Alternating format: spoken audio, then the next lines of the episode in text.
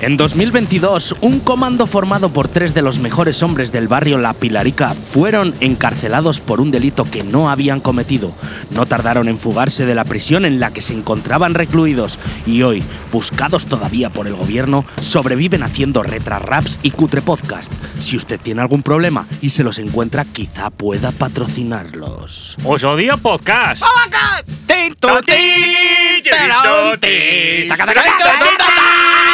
¡Para,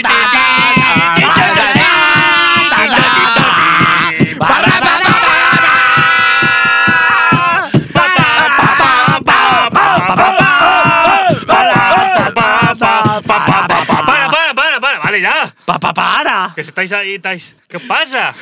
¿Qué ha pasado? Nos hemos venido muy arriba, ¿no? Relajarse un poco, anda. No podemos. Bueno, Javi, hijo puta, ¿eh? Tú cuando veas presentas, ¿eh? Muy buenos días, chicos. ¿Qué tal estamos? Buenos días. Muy buenos días, Javi. ¿Qué? ¿Cómo Oye, lo llevamos? eh, Un poco raro. Tengo, Sí. tengo hambre. Yo tengo un hambre. pero- sí, sí. ¿Y estos? A mí me ruge la tripa. ¿Estos no han traído nada para comer hoy? Hoy no, no han traído nada. Pues entonces no hay anuncio de ellos. ¿De los cortes 3 estudio? De esos no hay. ¿Esos que graban Que con, una sí. calidad Anda. y una humanidad impresionante? Nada. Hoy no hay publicidad. Eso es. Corte 3 estudio, Hoy no hay publicidad. os lo habéis ganado. Bueno, chicos, pues vamos con este nuestro, vuestro episodio.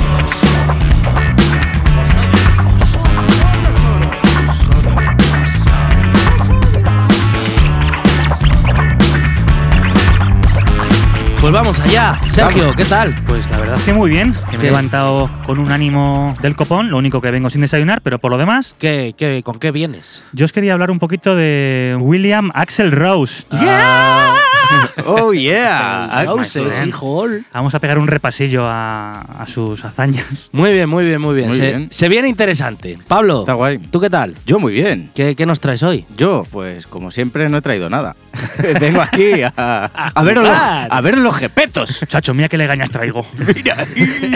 No puedo ni abrir los ojos. A vernos los jepetos y a escuchar el tocho de, de Sergio. Hombre, claro. Ay, pero eh, me vais a echar una mano. ¿Os parece bien? Nos parece. Que siempre se me seca un poco la lengua, se me remuguilla el frenillo y siempre llego a casa.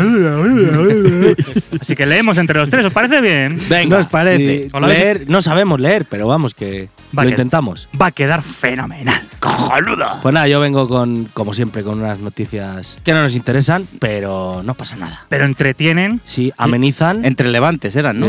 Incluso dan gustillo algunas de hay, ellas. hay veces que sí. Bueno, pues venga, vamos a por ello. Vamos allá.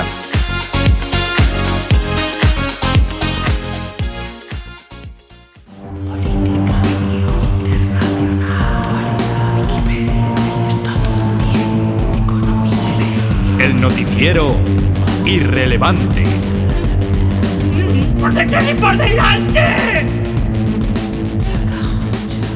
Venga, muchachos, vamos con el regalo. Madre mía. El quién? regalo. El asqueroso regalo que un vecino en Tarazona entrega a otro y se vuelve viral. La falta de civismo en una comunidad de vecinos de Tarazona, Zaragoza, se vuelve viral. Este conflicto puede ser habitual entre vecinos, pero este va más lejos. Un vecino que no recoge las heces de su perro, marrano, cuando lo saca a pasear. Qué guarnos. Hay mucho de eso, ¿eh? Cada, cada vez más. Cada a mí vez me, más. me dan bastante rabia, macho. Sí, sí. Eh, ves chorongos así como un coche y dices, ¡uy, buah! A mí me da ma- casi más rabia los que no van los perros meando todas las fachadas y da igual, ¿no? Los que meen tu puta casa, en tu puta pared. Vamos, pienso yo. Sí, sí. No tengo que salir yo de mi portal y verlo todo meado porque, porque la peña es una cerda. Pues bueno, el vecino afectado, harto de la situación, le ha escrito una carta eh, que ha sido viral en Twitter y todas sus historias. Os paso a leer lo que pone en la carta. Pone, estimado vecino del quinto B, he estado estudiando recientemente su comportamiento y puedo afirmar rotundamente que pasea su canino de lunes a viernes a las 7 de la mañana y a las 8 de la tarde. Y al resto de los dientes no les pasea. Eh, Percibo. Que, que sigo. Percibo que por los horarios tiene un turno de oficina, tiene trabajo de oficina. Todavía no sé en qué trabaja, pero no me costará averiguarlo, dice el tío. Pero bueno, yo no quiero un vecino como ese, ¿eh? Los hay cotillas, pero este se, Parece el inspector Gadget. se investiga. Dejadme seguir con la gacheto carta, por favor. Todavía no sé en qué trabaja, pero no me costará averiguarlo. Por si algún día se le olvida algo y tengo que hacerlo entregar a su oficina, dice. Vamos, que, que le va a enviar una mierda por correo. Eso parece. Me parece muy bien. ¿Cómo se llama este vecino?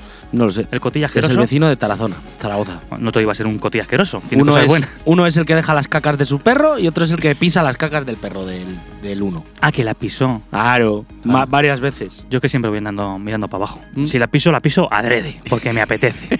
Voy pisando mierdas y gapos, pero porque me apetece.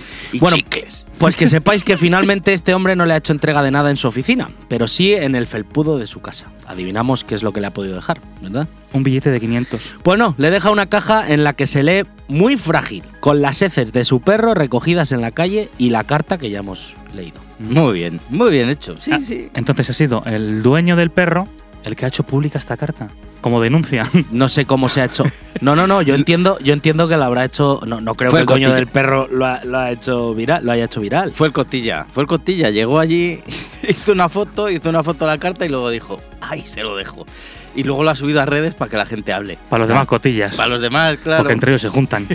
Entonces, que si no lo compartes, no parece que no ha pasado. Pues eh, la carta acababa con un... El pasado lunes, usted olvidó un objeto en las zonas comunes de nuestra querida urbanización. Tenía pensado llevarlo a objetos perdidos, pero sé que es suyo. Quizá esté deteriorado porque lo pisé ayer con mi zapato, pero aquí lo tiene.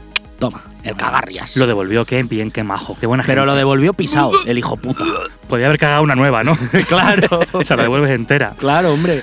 Que por culpa de las redes sociales tengamos nosotros que estar aquí leyendo estas mierdas. ¿Cómo te quedas? Pues me quedo patidiestático. O sea, una noticia impresionante, fascinante y, se- vamos, daría muchos más calificativos, pero paso. Que les follen a los dos.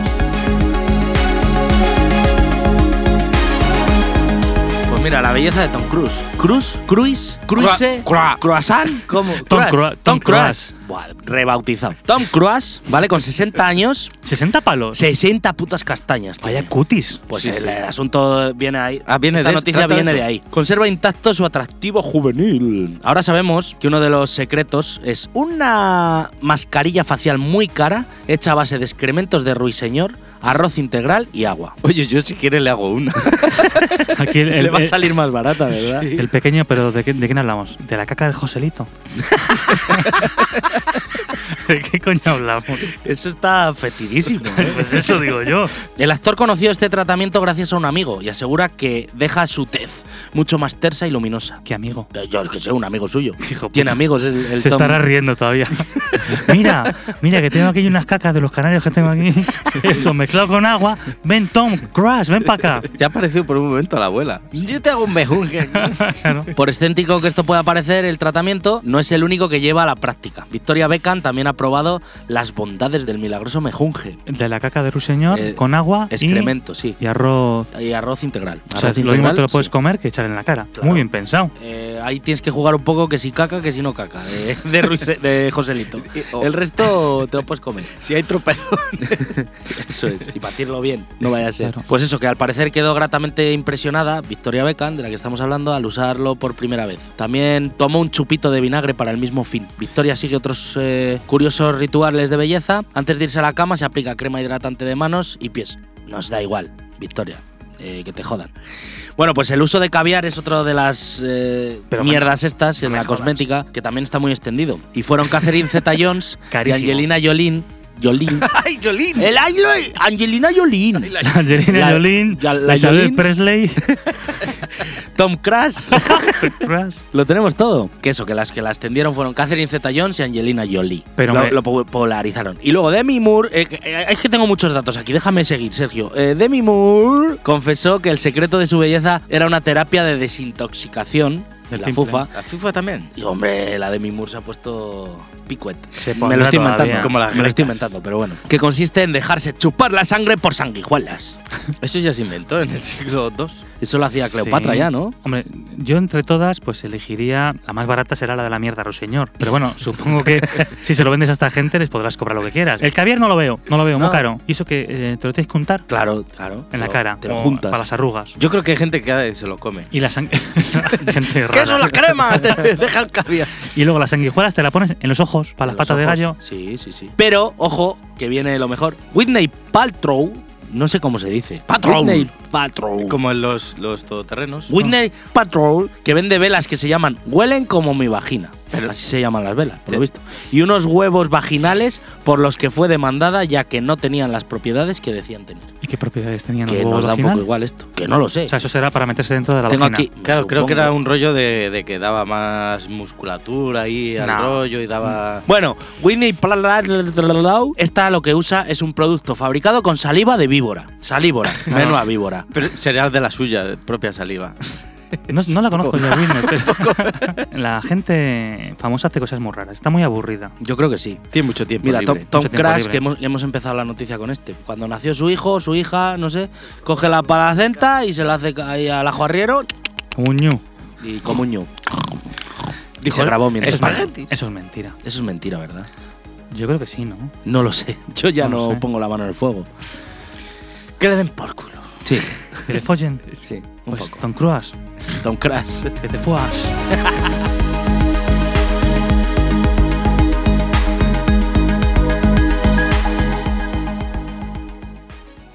Personajillo. Verso. Coleguilla. Figura. Sujeto. Individuo. Lumbrera. Adjetivo. El bloque totocho. Fiera.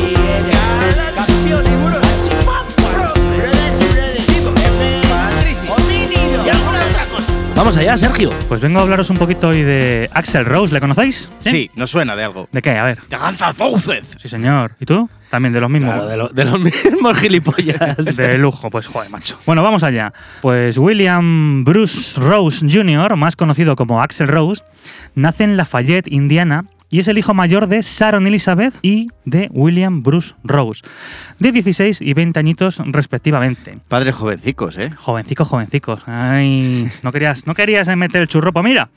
Mira lo que ha pasado. Claro. Eh, sus padres se separan cuando Axel era muy jovencico, tenía dos añitos nada más. Y su madre se vuelve a casar con un señor llamado Stephen L. Bailey y le cambia el nombre de Axel por eh, William Bruce Bailey. La casa Bailey, este tío era muy, muy religioso, ¿no? Axel y su familia asistían a la iglesia pentecostal. Que no ortodoxa. Muy Claro, bien. De tres Sí. a ocho veces por semana iban y iban a la escuela dominical.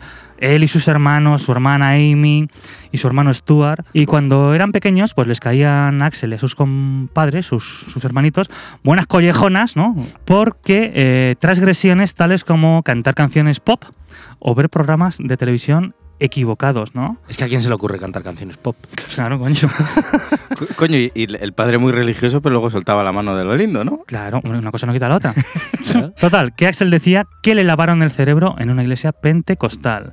Y hasta la edad de 17 añitos, eh, Axel creía que Bailey era su padre biológico y no sabía que su papá, de verdad, eh, William Rose, eh, había sido asesinado en el 84 por un criminal que fue condenado a pesar de que el cuerpo del padre nunca lo encontraron, ¿no? De esto Axel se enteró años después. O sea que la, la madre no le dijo la verdad. No, le- no se lo contó hasta años después o algo así. Sí, bueno, es- cuando los niños son tan pequeños yo creo que es un poco normal eso, ¿no? En casa no se permitía escuchar música, excepto los viejos discos de gospel de Elvis Presley y, y Jimmy Schwartz. Schwartz. No está mal, pero bueno, era gospel. Axel decía, teníamos televisores una semana, luego mi padre los tiraba porque eran satánicos. ¡Está Como poseído el televisor! no se me permitía escuchar música, las mujeres eran malvadas. Todo era malvado. Vamos, que el padre era de látigo en mano. Era malvado. No, el predicador satánico. el único momento en el que podían escuchar la radio con impunidad eran los domingos por la tarde, cuando su padrastro la encendía para echarse una siesta con, con la mami. Sí, claro.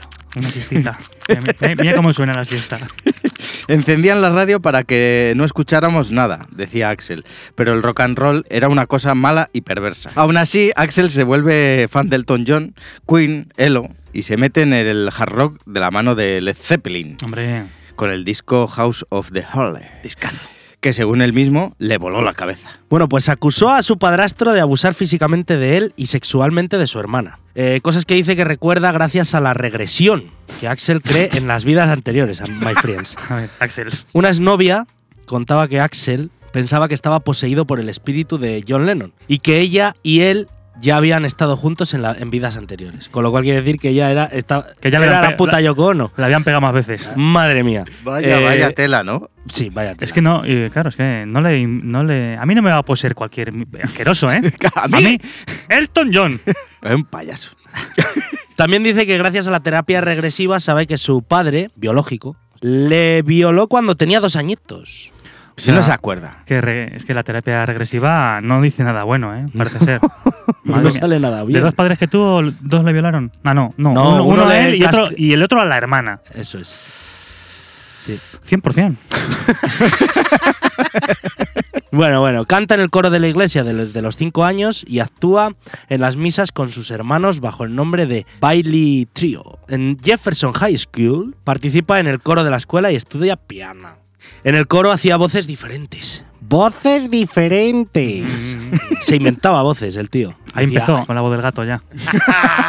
Decían que volvía loco al cura, ¿no? Pero lo hacía, lo hacía para vacilar al profe. Qué listo el Ashen, qué chungo, sí. tronco. Ya con 13 años conoce a Jeffrey Isbell, más conocido como Easy Stradley. Stradio. sí, bueno, sí, señor. Y también se hizo amigo de una niña llamada Anna Hon. Ana Hun. Anna Hon. Quien más tarde le presentaría a su hermano menor, Shannon. Mm, The Blind Melon. ¡Shannon!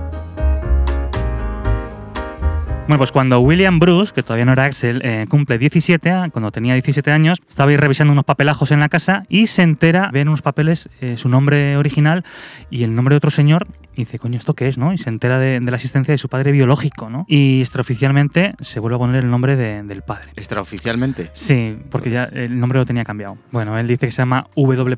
Rose porque no quería ni escuchar el nombre de William, pero cuando él descubre esto, pues ya se vuelve mega rebelde. Si le faltaba algo, pues ya se vuelve todo loco, ¿no? Y pasa a ser un delincuente habitual. Fue arrestado más de 15 veces por cargos como intoxicación pública y agresión, y probó el calabozo en varias ocasiones, ¿no? Mm. Aparte que le tenía la poli bien de tirria y cuando le veían por ahí con las melenitas le picaban, le decían, mariquita, tú ven para acá. Al más, al más puro estilo torrente, le tenían muy fichado. Y Axel pues tenía la mecha muy corta, se ponía todo loco, muy loco. Al final, entre los problemas en casa y con la poli, Ahí en Lafayette, Axel se muda a Los Ángeles, en- a California, en diciembre del 82. Y aquí ya empieza a montarse sus banditas, ¿no? Se mete en Rapid Fire, en los Hollywood Rose, en la banda Axel, de la que luego sacó su nombre, ¿no? Eh, que le decían, joder, ¿estás todo el día tocando con Axel? Al final, llámate Axel. Y dicen, pues tiene usted toda la razón, le decía a los colegas. Que no quiero ir el Williams ese. Le- les hablaba a los colegas de usted. Sí, por supuesto. Y finalmente termina por formar los Guns con miembros de, de los Hollywood Rose y los LA Guns, a los que se suman Slash y compañía. Y aquí empieza, chicos, la leyenda, ¿no? Axel por fin se cambia legalmente el nombre a William Axel Rose antes de firmar su contrato con Geffen en marzo del 86. Contrato que casi no firman porque el día que había quedado con los de Geffen, el Axel no encontraba las lentillas. Y se empezó a rayar, claro, pensando que se las habían quitado para que no pudiera leer el contrato, macho. Y que, él- que él sin lentillas no iba a firmar nada y que no sé qué, que no sé cuál. Hasta que ya todos buscando, al final el Slash las encuentra en unos vaqueros de Axel y... Mira, gilipollas. Claro, Se las pone a hostias. su manager, a la Vicky Hamilton, la que tenían por entonces, flipaba, ¿no? Ya decía, ya se le veía a Axel, ya decía esta chiquita que Axel tenía dos, dos caras, ¿no? Una era un niño muy dulce y la otra decía literalmente un perro endemoniado del infierno. En junio de 1987, Guns N' Roses lanza su álbum debut, Appetite of Destruction. Brutal. Y vaya álbum, vaya álbum debut. Aunque el disco recibió el- elogios de la crítica, experimentó un modesto éxito comercial, vendiendo solo 500.000 copias, que ya son. 500.000 copias antaño era un moderado éxito comercial, chicos. ¿Cómo ha cambiado? ¿Cómo ha cambiado el temario? Y, y también de un primer lanzamiento, ¿no? Sin embargo, impulsado por las incansables giras de la banda y el éxito general del single Sweet Child o Mine, con la letra dedicada a su entonces novia Erin Everly. Pobre muchacha, por cierto, por lo que tuvo que aguantar. También lo peta Welcome to the Jungle, título que conocerá todo el mundo, que según Axel sale de un percance que tuvo recién llegado a Los Ángeles, a LA. Le robó un afroamericano. Le debió ver la cara de pejadete y, y le dijo gritando You know where you are. You are in the jungle, baby. You, you're gonna die. You're gonna die. No, el afroamericano no era de allí, por lo visto, ¿no? Hablaba muy mal inglés. Bueno, finalmente el álbum ascendió a la posición número uno de las listas y a partir de ahí lo petaron. Pues hasta la fecha, Appetite for Destruction ha vendido más de 30 millones de copias en todo el mundo. Casi 20 de los cuales vendidos en Estados Unidos. Lo que convierte, si no me equivoco, en el álbum debut más vendido de todos los tiempos de los Estados Unidos. O sea, que ¿Cómo se llamaba, perdón, el álbum? Appetite for Destruction. Es sacar el disco y no parar. En un año y medio dan más de 160 conciertos junto a The Cult, Iron Maiden y Aerosmith. ¿Ves? A estos sí que les tengo más escuchados, a los Aerosmith. No tienen tema malo, ¿eh? No, la Qué pasada, chaval. Como canta, Bueno, ¿eh? tenía, que, tenía que decirlo. No todo fue sobre ruedas, ¿eh? Eh, Os he de decir. En una actuación de Atlanta en noviembre del 87, el Axel se lió a mamporros con tres polis que se le llevaron. Y tuvo que cantar en el concierto un pipa de los Guns, Guns N' Roses.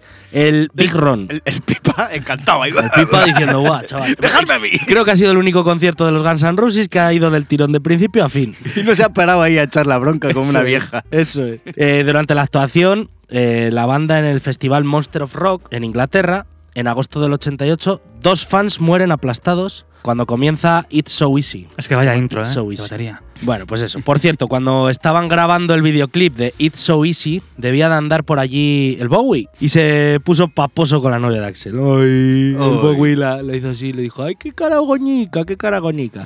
¿Qué hizo el Axel? Bowie, ¡chapa asqueroso! Le arreó un par de guantazos Eh, eh, así el Bowie, el. Bowie. Hizo de Tesla. Hizo de Tesla. Sí, sí, señor. En la película, en la película del truco final o de Es Prestige. verdad. Hizo de Es Tesla. Es verdad, es es verdad, es verdad. Total, que le pego dos hostias, ¿no? Al Le Bowie. pegó dos hostias así con la mano abierta. Y ya para acabar, anecdotario, los gemidos que salen en el Rocket Queen los hizo Adrian Smith, groupie, stripper y la novia del batería, Steven Adler, mientras se la putifaba el Axel en el estudio de grabación. Qué, qué gran amigo. El técnico de sonido estaba ahí. Pues eh, estaba... que se le movía el fader solo. Uno de los técnicos se debió de pirar. Dijo, yo en esto no colaboro. Sí, Pero sí. ¿y, y el batera que decía? El batería se enteró después, pues no, no, no diría nada. eh, Diría, "Oy, oy, oy". no, no lo sé. Bueno, aquí ya, ¿no? después de tanto bolo y tantos conciertos, pues ya Axel ya va dejando claro quién es y cómo es, ¿no? Ya se lleva mal con mucha peña del gremio y con otras bandas, porque era un boca chancla y un tontaco. Slash decía de él, es un gran frontman y los grandes frontman son difíciles de encontrar, pero también es... Le di una calada a cigarrín, el Se ha tenido que quemar el pelo muchísimas veces. Y el ¿eh? bigote. Claro, es muy elegante, dijo, pero también es Axel. Y también tienes que lidiar con, con eso, ¿no? Eh, le llamaban el ayatolá. Decían que con Axel siempre se tenía que hacer a su manera, ¿no? Ayatola, no me toques la pirola. Efectivamente. Y a finales del 88 sacan el Lies, ¿no? Con el cual ya en la época se monta bastante, es bastante escandaloso por las letras racistas, misóginas y homófobas de nuestro amigo Axel. Sí que es verdad que dice, no, que yo no me meto con los negros, yo me refería al negro que me atracó cuando llegué aquí, ¿no? Del que hablabas tú antes. hablaba. Pero la- hay letras ahí elegantes, ¿eh?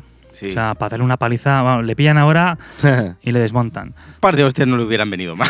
Pero bueno, él sigue, ellos siguen girando como animales hasta principios del 89 y luego ese año les pasean, bajan un poquito los conciertos, eh, van por ahí recibiendo premios y en octubre, en un bolo, ya Axel ya está muy chinado con la banda porque el resto de la banda eran buenos piezas también. Y dice en uno de los bolos, creo que abriendo para los Rolling, que va a ser el último concierto de los Guns N' Roses a no ser que el resto de la banda deje de juguetear con Mr. Brownstone, que es un tema, ya sabéis, de los Guns, que habla de la heroína. Y, y eso, claro, a partir de ahí Slash le hace cruz y raya, ¿no? Porque se lo hizo pasar mal, pa- parece ser. en, uno, en el siguiente concierto tuvo que salir Slash a pedir disculpas al público, dio ahí una parrafeta de que la heroína era muy mala.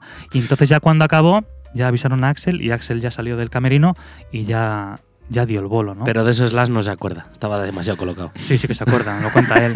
Y a principios ya de los 90 eh, ya se ponen manos a la obra para grabar el, el siguiente disco y menuda obra, My Friends. Vaya dos discazos que salen. A principios de los 90 despiden a Adler porque no da pie con bola y meten a Matt Showroom. Matt Sorum. Showroom. También meten a un pipa de nuevo manager, Doug Goldstein, que según Easy es el que iba corriendo a tranquilizar a Axel cuando reventaba su piano a las 6 de la mañana. Antes de acabar ningún disco, se vuelven de gira en mayo del 91, una gira de dos años y medio. 192 bolos. Joder. 27 países y 7 millones de personas fueron a ver la gira, 40.000 personas por bolo, vamos, más o menos. Qué bien, joder, macho. Vaya cabeza que tienes, ¿no? Muy gorda, muy gorda. ¿Cómo sacas cuentas? Ay. Tengo un buen torrao. Si Axel ya venía flipado de serie, pues os podéis hacer una idea en lo que se convirtió. En junio, en un concierto en San Luis, se puso todo loco, todo loco, porque que uno del público debía de andar con una cámara y Axel se lanzó al público para quitársela. En plancha, ¿eh? Eh, ahí, ¡ah! Sí, muy gracioso. Cuando, cuando consiguen los de seguridad devolverle al escenario, coge el micro y dice que por culpa de la mierda de seguridad, que se van para casa. Tira el micro al suelo y se pira. Y a tomar por culo el Que, bolo. que lo debía de hacer, o sea, tenía rabietas de estas. Pues los fans no se tomaron muy bien eh, esta actuación de, del Axel, esta en concreto, no las anteriores, y se pone, pues eso, pues lo que es a destrozar todo lo que pillan y hacen un destrozo de unos 200.000 pavos de la época y, y decenas de heridos, bueno, una fiesta guapa, guapa. Un año más tarde, Axel fue condenado por la agresión al chico, destrozarle la cámara incitación a la violencia y como no le dejaban entrar en San Luis, le, ¿no? Le vetaron. Entonces él salía a los bolos con la camiseta de San Luis apesta o San Luis que te jodan, mierda. En septiembre del 91 salen los discos de Use Your Illusion 1 y 2. Y en noviembre Easy deja, deja la banda porque no aguanta más a Axel. Y, por, y porque casi hay otro motín en otro bolo, ¿no? En Alemania. Y es que Axel era muy suyo. Era muy suyo. Era Axel. Bueno, pues en el 92, siguiendo la gira con Metallica, en el bolo de Montreal, la pirotecnia quemó a Hellfield de Metallica. Montó un buen pifostio, ¿eh? ¿Mm? Sí, le quemó todo el brazo, parte de la cara. Eh, se le llevaron al hospital y claro, le piden a Axel and Company que por favor salieran ya, que hay 50.000 personas esperando. Y dos horas después salen a tocar. Dos horas después de esto que les dicen, oye, por favor, salid ya. Pues sí, ahora vamos, dijo, ahora vamos, que estoy. eh, La están que me estoy cagando. Tocan nueve temitas y Axel, chinado con su monitor y que decía que le dolía un poquitito la garganta, y pues coge y se pira. Se vuelve a liar, cojonuda, como estabas contando tú antes. Pues bueno, coches ardiendo, coches de la policía volcados, la peña destrozando todo, eh, prendiendo fuego a las cosas. Es que 40.000 personas por ahí, más o menos, las que pueden liar. Y el resto de los Metallica se van a buscarles al camerino, como diciendo, eh, que- que- what the fuck. Y ahí se encuentran Axel echándose un pitillito y bebiendo una copita de champán, diciendo que tenía la garganta irritada y que le daba yuyu, gafe, tocar en ciudades que empezaran por M. Quietos. Y San Luis. Y San Luis. y San Luis apesta. Más adelante, en esa misma gira con Metallica, en Colorado, Axel se china con Slash, se pira del escenario y se va en, en la limusina para el hotel. La gente se pensaba que se estaba cambiando, porque este era de cambiarse mucho de modelitos. Sí. Cuando ven que no sale, se empiezan a poner nerviosos y son cuarenta y pico mil fulanos los que están allí. Total, que les piden a Metallica que si por favor pueden salir a tocar con el resto de los Guns. Y claro, después de la que lió Axel en Montreal, eh, les dicen que, que les jodan. Que. Que vamos, ni por todo el dinero del mundo se iban a subir a tocar con ellos. Sí, sí, aquí ya, desde aquel bolo ya las relaciones de Metallica, Axel. Ah, Sí, sí.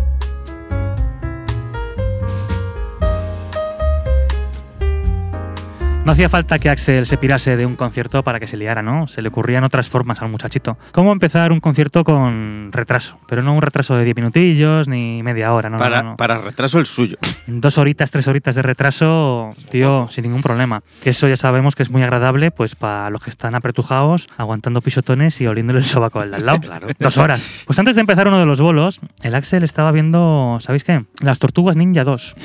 Peliculón. Y que no le molestasen hasta que no se acabase la película. En la gira de los Use Your Illusion eh, también tenía mucha tarea el Axel antes de empezar el concierto, ¿no? Porque primero, duchita, calentamiento de voz, Pajucha. un masajito, un ajuste quiropráctico, masaje en los tobillos y vendaje de tobillos también, ¿no? ¿No le todo, esto lo hacía antes de, un, de cada bolo. O sea, el tío se lo tomaba muy en serio. Joder, y no le metían así un dedillo por el para afinar la voz. Es, no, es una tecla. Su- de- su- supongo que sí, un- para una pequeña muestra. Claro, y que no le faltase nada en el camerino de las cosas que pedía, que si no tampoco salía, ¿no? También se llevaba a sus psicólogos, a sus homeópatas, a sus terapeutas regresivos, a toda la peña. O sea, llevaba al tío. O sea, imagínate. No ganaba por concierto, ¿eh? No, no ganaría un duro, pero yo qué sé, tiene que molarse el, el psicólogo de este tío, ¿no? De gira mundial, tratando a un tarao, pues una horita al día o- y ya está, que te pague un pastizal. En uno de los bolos eh, se le olvidó una de las chaquetas, uno de sus outfits, se le olvidó en el último bolo de Reino Unido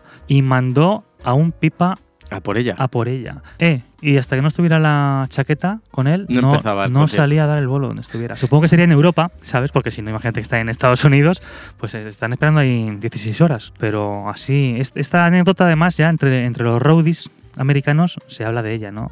Cuando algo es imposible, se habla de conseguir la chaqueta amarilla. En otra ocasión en Sudamérica eh, dejó al público también ahí un- bastante tiempo porque se le había antojado un chili con queso y, y hasta que no le trajeran un chili con queso, pues no, no salía al escenario. Y no había chili con queso en el hotel. No había Sí, ningún sí, sitio ahí pero- con chili con queso. Pero nadie le Daba daba, una una hostia a este tío. Claro, pero la Sí, sí, mira, por ejemplo, en el bolo este del que, habla, del que hablabas tú antes, de, del de Montreal, no, en el otro, en el siguiente, que se Sí. va en la limusina, Sí. el promotor del concierto llama al de la limusina y dice, ¿tú qué haces? ¿Vas con Axel? Sí, se ha ido, vente para acá ahora mismo que el que te paga soy yo. Y llegó el conductor de la limusina y se volvió para allá con el Axel. Y el tío, el, el- este tío cogió una pipa y todo, le dijo al Axel, bájate de la limusina, vete a tocar el bolo, le se subió al escenario Axel, porque luego era un, era boca chancla, pero era un cagao Ya. se subió al escenario y le puso a tres gorilas a cada lado del escenario y a tres policías eh, delante. Y dijo, si quiere irse del escenario, que sea por donde el público. Por ahí no va a salir porque se le comen. Y terminó dando el bolo. O sea, ¿había gente que le plantaba cara? Sí, pero en realidad pff, casi nadie. Ya, el, el Doug Goldstein, eh, su manager, decía, pero ¿cómo vas a hacer eso? Se va a enfadar mucho Axel. Y decía, me da igual Axel. Yo soy promotor y lo que me importa es la gente que paga la entrada. Después de, de toda la gira, la finiquitan en Argentina el 17 de julio del 93. En noviembre de ese mismo año sacan eh, el Spaghetti Incident con un temita de Charles Manson. Y aquí se acaban los Guns N' Roses. Los gases rosas. Ahí se acaban los Guns tal como les conocimos. Axel se pira para Malibú y desaparece del mapa hasta la década de los 2000. En este impasse de tiempo va despidiendo a la peña. Al Gilby, Despedido. comprando los derechos del nombre de sus compañeros, Slash, Despedido. se pira en el 96, Duff y Despedido. Sorum Despedido. en el 97 y solo se queda Axel, vamos, y, y ya. Despidiendo. Siete añitos prácticamente girando sin parar, hasta que revienta, claro, una barbaridad. Bueno, con esto quedaron en, en los anales de la historia del rock. Bueno, Para muchos la última gran banda de, de rock and roll que ha de habido. rock and roll, sí. Bueno, lo que iba diciendo, eh, que Axel se recluye y no aparece por ningún lado, supongo que se dedica a intentar disfrutar de la vida, de la pasta que ha ganado, sin que le lleven de un lado para otro. Sigue con sus cosicas, va metiendo peña nueva en los Guns N' Roses, dice que saldrá un nuevo disco, que se va a llamar Chinese Democracy, pero que parece que nunca llega. Siempre se va retrasando. En la banda, unos vienen, otros se van, no le aguanta ni Dios. ya en el 2001 dan un bolico por aquí, otro por allá, una peleita con la prensa en el aeropuerto, que, sale nuevo disco, que no sale, total, se pira un guitarra, viene otro. Por el 2006 giran con Guns N' Roses, pasan los años y ya en el 2008 sale el Chinese Democracy, el, el álbum que dicen por ahí más caro de la historia. Dicen que 13 millones de dólares, algo así, ¿no? Y 15 años después. Bueno, pues sale el disco en la época de trencitas del Axel. Hay una foto. Hay una foto por ahí que parece al IG. ¿La has visto? Sí. Con un chándal amarillo. Iba cambiando. En el 98, pelo corto. Barba de seis días. Y una miaja más de cuerpo. Mucho cuerpillo, claro, es que ya es que Sí. tú- hay que tener en cuenta que todo esto, historia de la que hemos hablado, Axel era muy joven, era un chavalín. Y estaba tísico profundo. En el 2002, trencitas. En el 2008, fuera trencitas. Bigotón y sombrero. De cowboy de estos. Esa parte. Luego, gordo como una nutria. ¡Ay, cómo se puso! con bandana en la frente, bueno, pues que de todo, ¿no? Creo que está todavía intentando que Google borre de, la web sus fotos de gordo. Esto es verdad, ¿eh? Pero borran unas y salen otras, porque la, la gente en internet son unos hijos de puta. Y las vuelven a subir, claro. Y que este tío tiene ya 61 taquines. Que somos la hostia. Queremos que Axel siga toda la vida como cuando tenía 21 añitos. Claro. Como una sílfide. Tiene 60 tacos. Bueno, en el 2018 tiene una foto con Mickey Rourke. Rourke. Oh, ¿Cómo se dice ¿Y, este y- tío? y quién es Que- está mejor de los El Mickey Rourke, vaya tela, ¿eh? Con el Mickey Rourke. Es para verla. Parecen dos señoras. Y el Axel se parece incluso a la mala de los Goonies. Ojo, qué tía más fea, ¿eh? La Que mala de sí. los Goonies. Que sí, tú búscalo ahí. Axel- niño, duérmete ya. Bueno, pues ya para acabar. En el 2016 se fue de gira con ACDC, que el Brian Johnson casi se queda a sorderas y el Axel le echa una mano. En esta misma gira compagina con la vuelta de los escenarios de los Guns N' Roses. ¡Que vuelven! Volvieron. Se liaron a dar bolos hasta el 2019. Vaya un Axel, ¿eh? Qué buenos momentos nos ha dado. Qué malos también. Yo no lo espero en ningún bolo. Para mí, todo bueno de Axel. El que lo haya esperado, desde aquí, desde os odio, queremos deciros que. que con buena suerte. claro.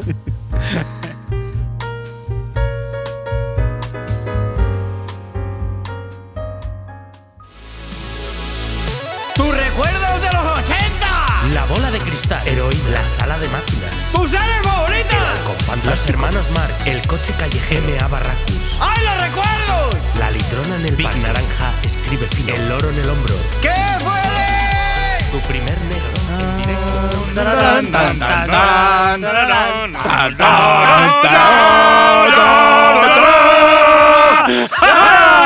¡Me la sé! ¿Lo hemos pillado todos o no? ¡Regreso al futuro!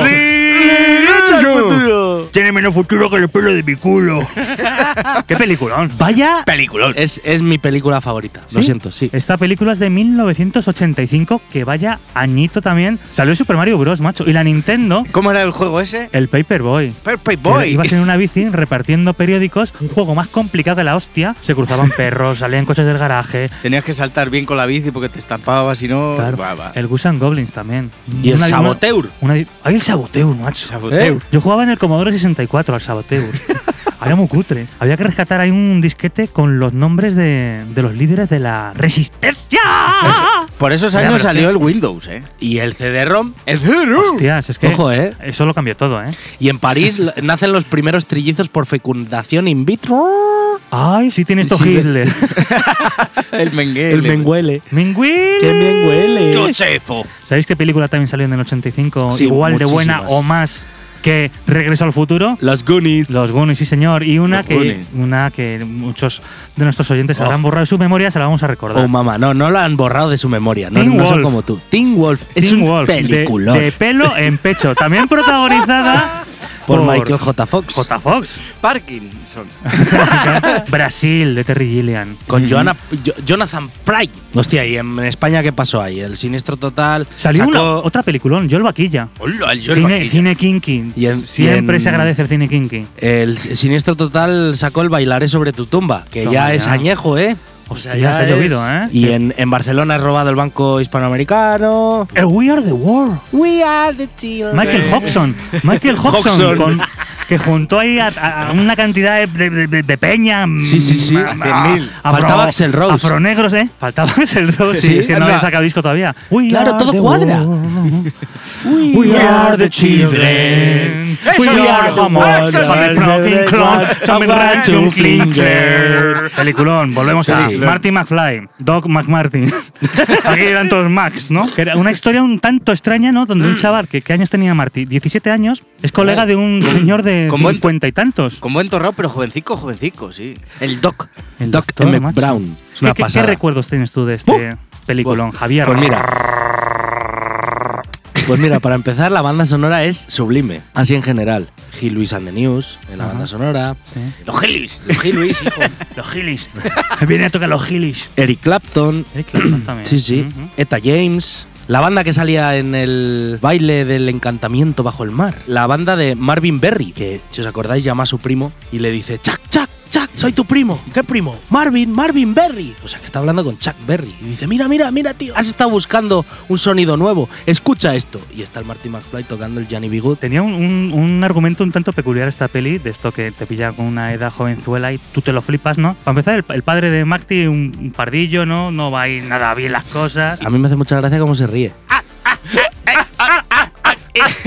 Bueno, que queda el Marty McFly, le llama a Doc, oye, vente a la plaza no sé qué, a las 12 de la noche. Marty, que sin sospechar nada, va ya en su monopatín y le presenta un DeLorean, que es una máquina del tiempo. Un coche, ¿no? y que va con plutonior. Con el condensador de flujo. Tenía el pelo blanco el Doc, o sea que estaba, estaba canceroso. ¿Y de dónde has sacado el condensador de flujo? ¿El plutonio? Me lo han regalado unos libios. Los libios. Y aparecen ahí los libios y se lían a Y se tiros, lían a tiros. y revientan al Doc. Y llega el Marty, se mete en el cacharro, en el cacharrófono este, en el DeLorean, y se pira al pasado a 1955. Por error, porque era lo que él, M. Brown, le está explicando que ese día es el día que descubrió cómo iba a poder hacer los viajes en el, en el tiempo. Por eso lo pone en la maquinita y por error Marty va al pasado. Y por eso la peli se llama Regreso al futuro, porque es lo que está intentando todo el rato, regresar al futuro. Así que es verdad que a- en el pueblo querían salvar el reloj. Había una señora que estaban diciendo, salven el reloj de la torre, salven Claro. el reloj de la torre. Pues esa era Elsa Raven, Ojo. la mujer que quiso salvar la torre del reloj. ojo, Que si no es por ella, lo mismo no vuelve al futuro Marty McFly. claro. Mm, Y se acaba ni trilogía ni pollas. Sí. Claro, esta es una gran actriz. Esta mujer ha salido en muchos sitios, en Hospital General, en el, car- Titanic, chaval. Sí, en el Y car- salió, y salió en la banda sonora de My Heart Will Go On. Sí, en el cartero siempre llama dos veces, peliculón. ¿Y qué, y qué ha pasado con esta señora? Pues está muerta. Noticias asquerosas. Cero drama, chicos. Bueno, pues, pues ya están aquí las nuevas parejas del 2023. Vamos a ello. En 2022 fueron muchas las parejas que estrenaron nuevo romance. De hecho, empezó con la historia de amor entre Antonio David y la reportera de fiestas Marta Riesco. ¡Ay, qué riesgo! Estaba corriendo el Antonio, que tras la separación de él con la ex ganadora de Supervivientes, Olga Moreno, comenzaba una nueva relación con la periodista. Antonio David, el famoso Antonio David. El que era Eh, el, Antonio el marido del arrocito. ¿Te acuerdas cuando vimos al arrocito, Pablo? Sí, sí, ¿Dónde? la Plaza En la Mayor. Plaza Mayor. ¿Y hablasteis Este con ella? Sí. No, ¿Cómo yo que no? Yo no. Dije, Rocito, Rocito, Rocito, hazte una foto con nosotros. No, es que me tengo que ir. Me dijo, es que me tengo que ir. Qué hija de carrasco. Total, que mm, en verano también aparecieron nuevas parejas como Mario Casas con Aura Garrido, eh, Fernando Alonso y Andrea es- Fernando Alonso, que ha ganado, ha hecho un Andrea podium. eh, Slacker. ¿Ha hecho un podium de qué? Pues si ya no participa, ¿no? Tiene 41 tacos, está con Aston Martin y ha quedado tercero en Bahrein eh, este domingo. ¿De quién estamos hablando? De Fernando Alonso. Ah, De Fernando Alfonso. Eh, luego también está el de Nuria Fergó y Juan Pablo Lauro, que no sé quién es. No me suenan de nada. Nuria Ya- Fergo era de OT, del primer OT. Pues Mu- muy bien. Muy guapa, Nuria Ferrero. Muy guapa, muy guapa. Andaluza, ¿no? Un aplauso para ella. Venga, Eh, Gerard, Nuria. Pi- Gerard Piqué. Por fin alguien que conocemos.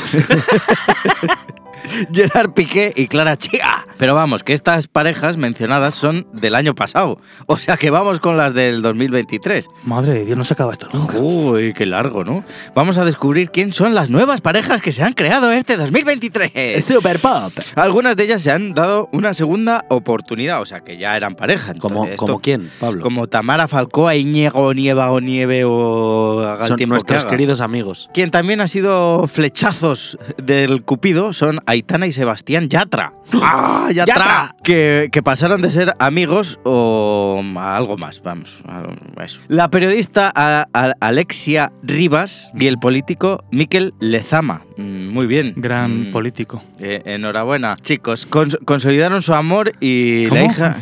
Consolidaron. Ajá. Consumaron. Ajá. ¿Qué? Las dos, ¿no? Me imagino. Claro. Si Consolidar. cons- Si, consolidas, es que has consumado. La, y la hija de Vicky Martín Berrocal, que se llama Alba Díaz, con Joder. el futbolista Alberto García. El siguiente, venga, Sí, voy a que me interese. Voy a hacer un eh, refrito. Kendall Jenner y Bad Bunny. Muy bien. Eh, la modelo y hermana de Kim Kardashian y el popular cantante se han enamorado. Voy a pasar, ¿eh? Es que- voy, a, voy a darle un poco de... ¿Sabes el problema de todo esto? ¿Qué? Que Dios les cría y nadie les mata, macho. Espérate, espérate. Que Bad Bunny ahora es cuñado de Travis Barker, el batería de Blink 182. Flipa. El, el Barker también está con una Kardashian. El Barker está con una Kardashian. ¡Flipa! Porque estoy flipando. Que no, pero En el próximo tema de... ¡Sí! Eh, siguiente pareja, Maxi Iglesias y Stephanie Cayo, que será guapa.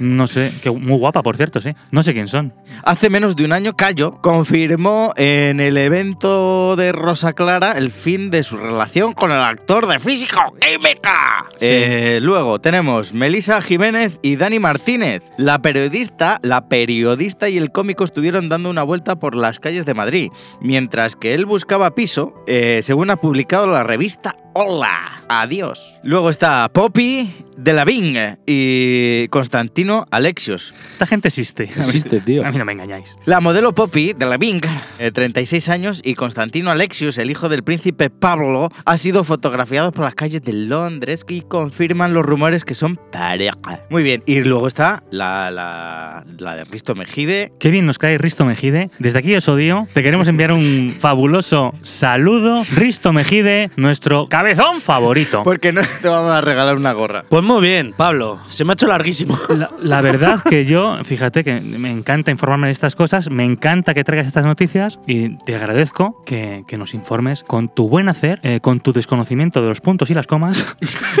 y los acentos. y con, y con tu belleza natural, Pablo. Muchas gracias.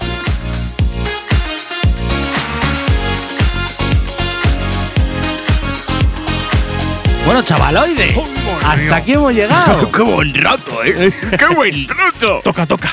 ¡Ay, cómo estás de duro! Dios mío, lo tengo esto a tope. Bueno, ¿qué tal lo hemos pasado? Muy bien. ¿Bien, De Pablo? put- de- muy bien. ¿Te, te has, te has divertido? He llorado de la risa. ¡Ah! ¡Ah! ¡Qué momentazos! Sergio, ¿tú qué tal? Yo fenomenal, ya sabéis que me encanta eh, venir a grabar el programa, quedar con vosotros, que me alegréis la mañana, sobre todo esta, esta mañana tan bonita que ha amanecido hoy, que ha salido el sol a las 5 menos cuarto.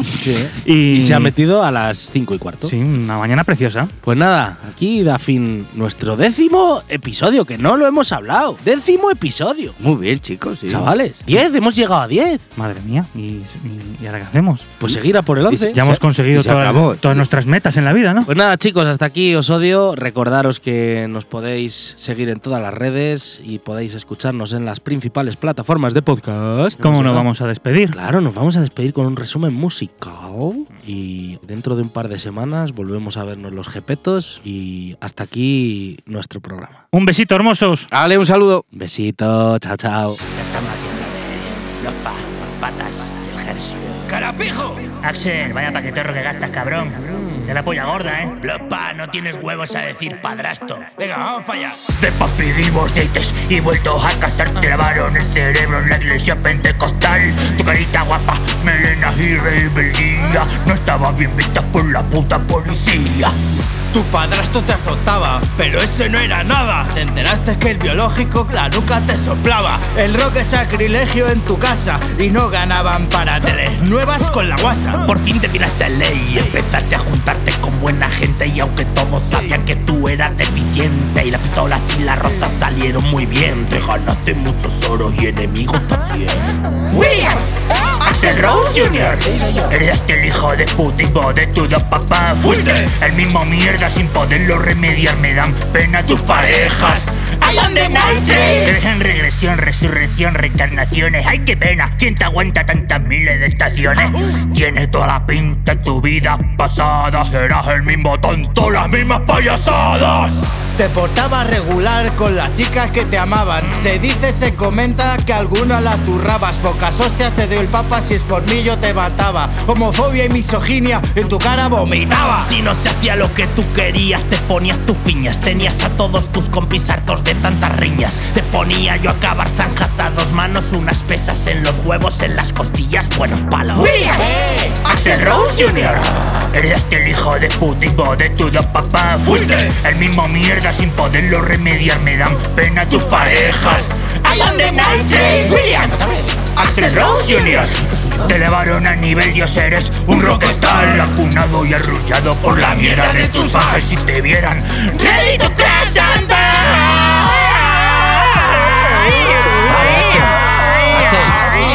¡Axel! ¡Axel! ¡Axel! ¡Para ya!